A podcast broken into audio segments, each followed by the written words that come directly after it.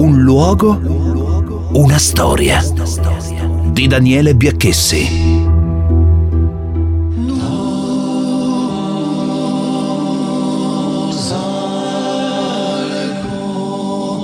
La storia della Corsica è antica e affonda in un passato preistorico, tanto affascinante quanto lontano.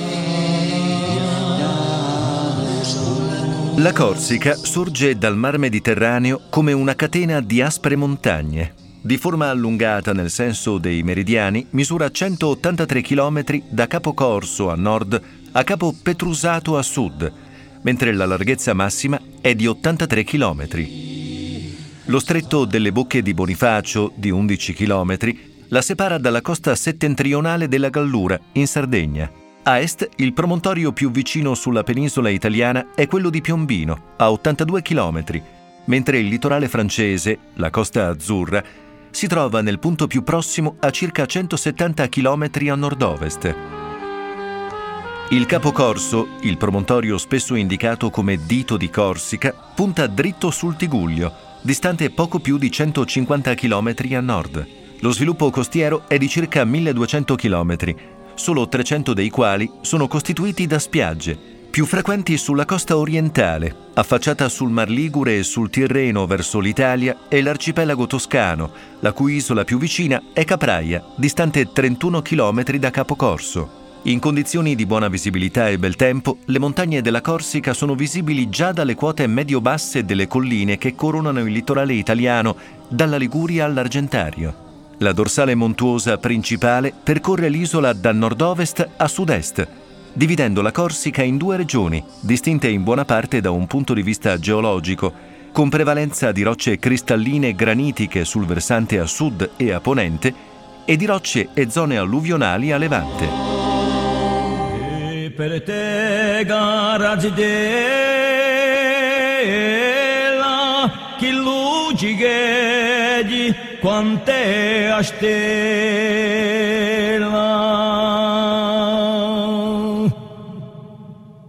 Ludogore pieno d'amore n'esperte gioia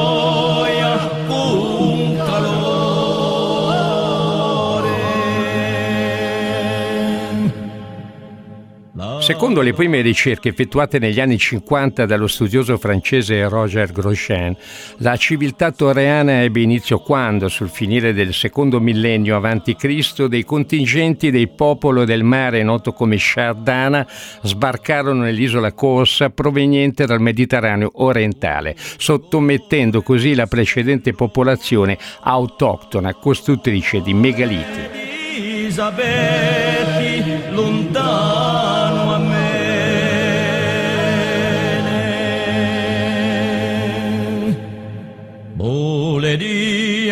Dio e se viole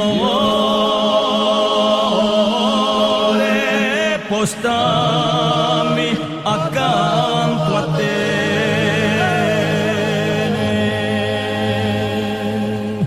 Stando alla versione di Roger Grosjean, gli Shardana, portatori della metallurgia, avrebbero edificato le costruzioni note come torri, templi dedicati al culto del fuoco e dei morti, e innalzato le statue stele rappresentanti i loro capi armati di spada ed elmo con corna che presenterebbero delle similitudini con gli Shardana immortalati nel tempio di Medine Tabu in Egitto. La civiltà torreana è considerata da altri studiosi come una civiltà indigena, frutto di un'evoluzione locale iniziata sin dal neo e neolitico con possibili influenze sarde e nord-italiche. In effetti le prime torri e i castelli furono edificati addirittura un millennio prima, cioè sul finire del terzo millennio a.C., contemporaneamente o addirittura in un periodo antecedente alla comparsa dei primi proto-nuraghi in Sardegna.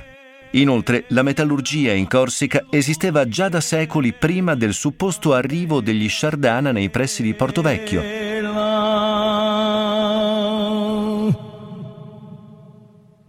Il sito archeologico di Terrina, nei pressi di Aleria, dimostra infatti che la lavorazione del rame si era diffusa sull'isola dei primi secoli del terzo millennio a.C.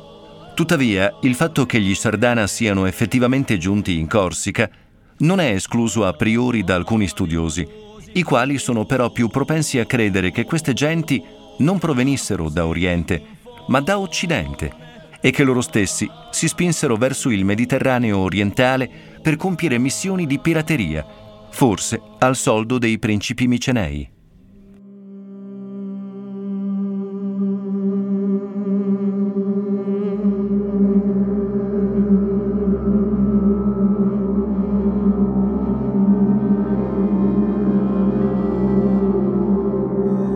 Ma come era organizzata e strutturata la società torreana?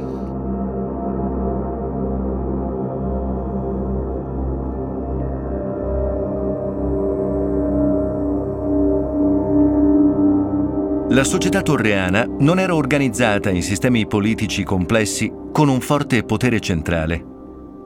I villaggi di capanne ai piedi dei castelli indicano piuttosto che essa era strutturata in piccoli nuclei che dominavano sulle vallate. Le rappresentazioni antropomorfe delle statue stele riflettono una società gerarchizzata, guidata da una classe guerriera che ostenta le proprie virtù militari. Alcune interpretazioni rivelerebbero inoltre l'esistenza di classi subalterne come commercianti e artigiani.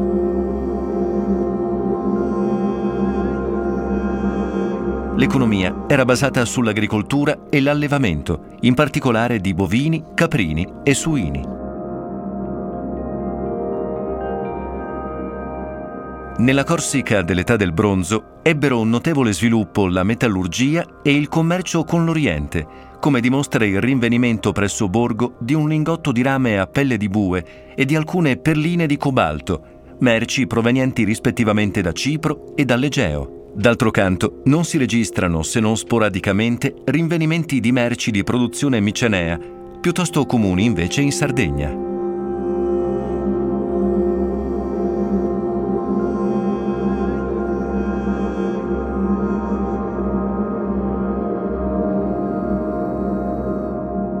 Nei siti archeologici della Corsica si trovano torri, castelli, statue, strutture funerarie.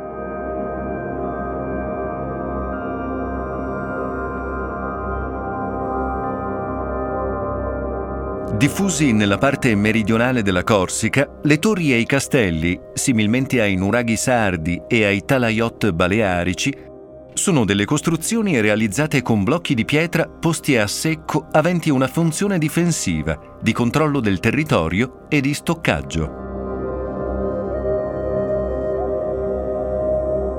Edificati principalmente fra il 1800 e il 1450 a.C., i più antichi vennero costruiti fra la fine del III e gli inizi del secondo millennio a.C. La loro imponenza e le loro dimensioni sono più ridotte rispetto ai nuraghi. In totale si contano 42 torri in territorio corso più altre 15, tre di queste nel centro-nord, di cui si ha solo notizia senza una localizzazione certa.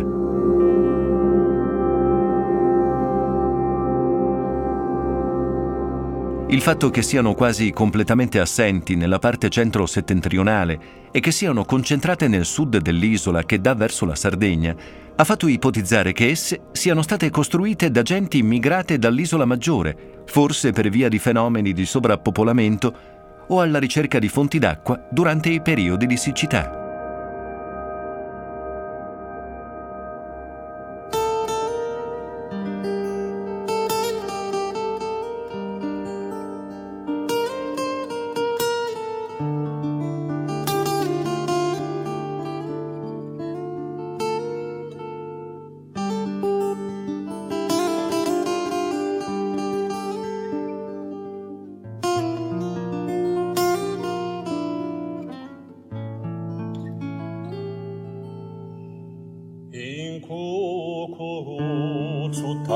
Anni fa.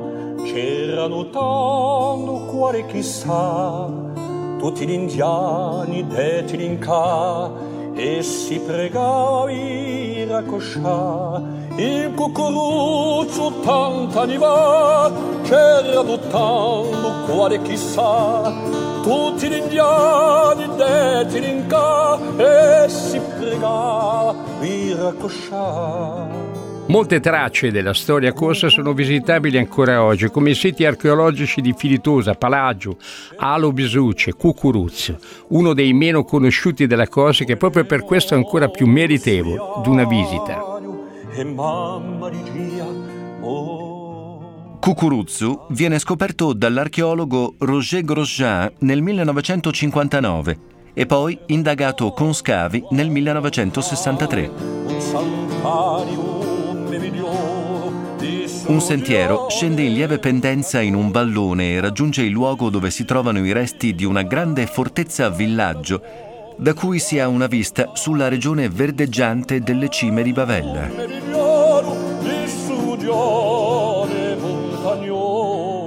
È risalente all'età del bronzo e sarebbe stato abbandonato alla fine del III secolo prima di Cristo. Cucuruzzu integra gli elementi naturali quali grandi blocchi di roccia granitica con pile di pietra realizzate dall'uomo a costituire dei muri a secco. Una scalinata dai blocchi rozzamente squadrati porta all'interno occupato da piccoli locali o rifugi disposti su di una superficie di circa 400 metri quadrati. Il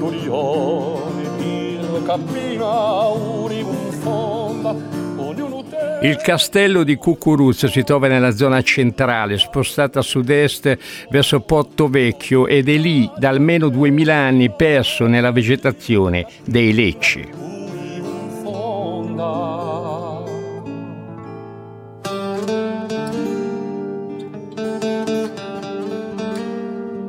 Dopo l'interesse rivolto a Cucuruzzu, a partire dal 1959 da Roger Grosjean, archeologo conosciuto per aver studiato Filitosa, e gli scavi ai quali procedette tra il 1963 e il 64, il sito fu acquisito nel 75 dallo Stato francese, che lo classificò come Monument historique, vale a dire monumento nazionale nel 1982.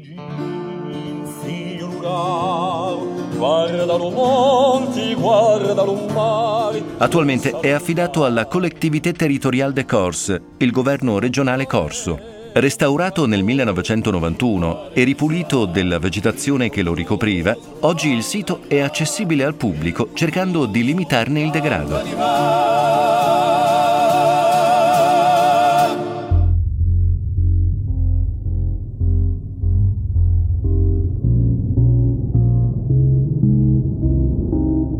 La visita di Cucuruzzo resta un'esperienza unica e irripetibile. Il municipio di Livia ha pensato di organizzare un percorso di due ore dentro il lungo cammino dell'uomo. Raggiungendo l'altezza di circa 5 metri, è vietato l'accesso alla parte superiore dei muri perimetrali tramite cartelli di divieto d'accesso e di messa in guardia da cadute o danni al monumento. La visita del sito, insieme al vicino sito archeologico di Capula, è a pagamento e si compie con un biglietto plastificato con un registratore portatile che va restituito prima dell'uscita. 11 colonnine, colorate e numerate, fiancheggiano i sentieri e segnalano la disponibilità di un commento scritto o registrato. Molto vicino si trova il sito di Capula, con altre sei colonnine commento, un altro castello abitato questa volta fino al Medioevo, come attestato dagli scavi archeologici effettuati in quel luogo. I reperti scoperti si trovano presso il Museo dell'Alta Rocca a Livia.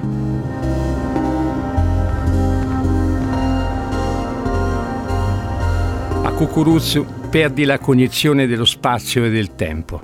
Cammini in silenzio lungo antichi sentieri e con un Walkman ascolti la musica polifonica corsa, le cento voci che si intersecano tra loro aiutate dal suono dell'elettronica e delle tecnologie del musicista americano Jon Hassel. Ma quel che importa è la voce di un uomo che spiega ad altri uomini la storia di un luogo misterioso e arcano. Scivoli dentro una foresta e ogni angolo, anche minuscolo, sembra diverso. Enormi massi ovali, antichi dolmen si perdono dentro il verde e raccontano che lì non sei solo, perché qualcuno ci ha vissuto migliaia di anni prima che tu arrivassi con il tuo carico di conoscenze e di curiosità. E tutto quello che senti è solo il canto delle pietre al centro dell'uomo. No.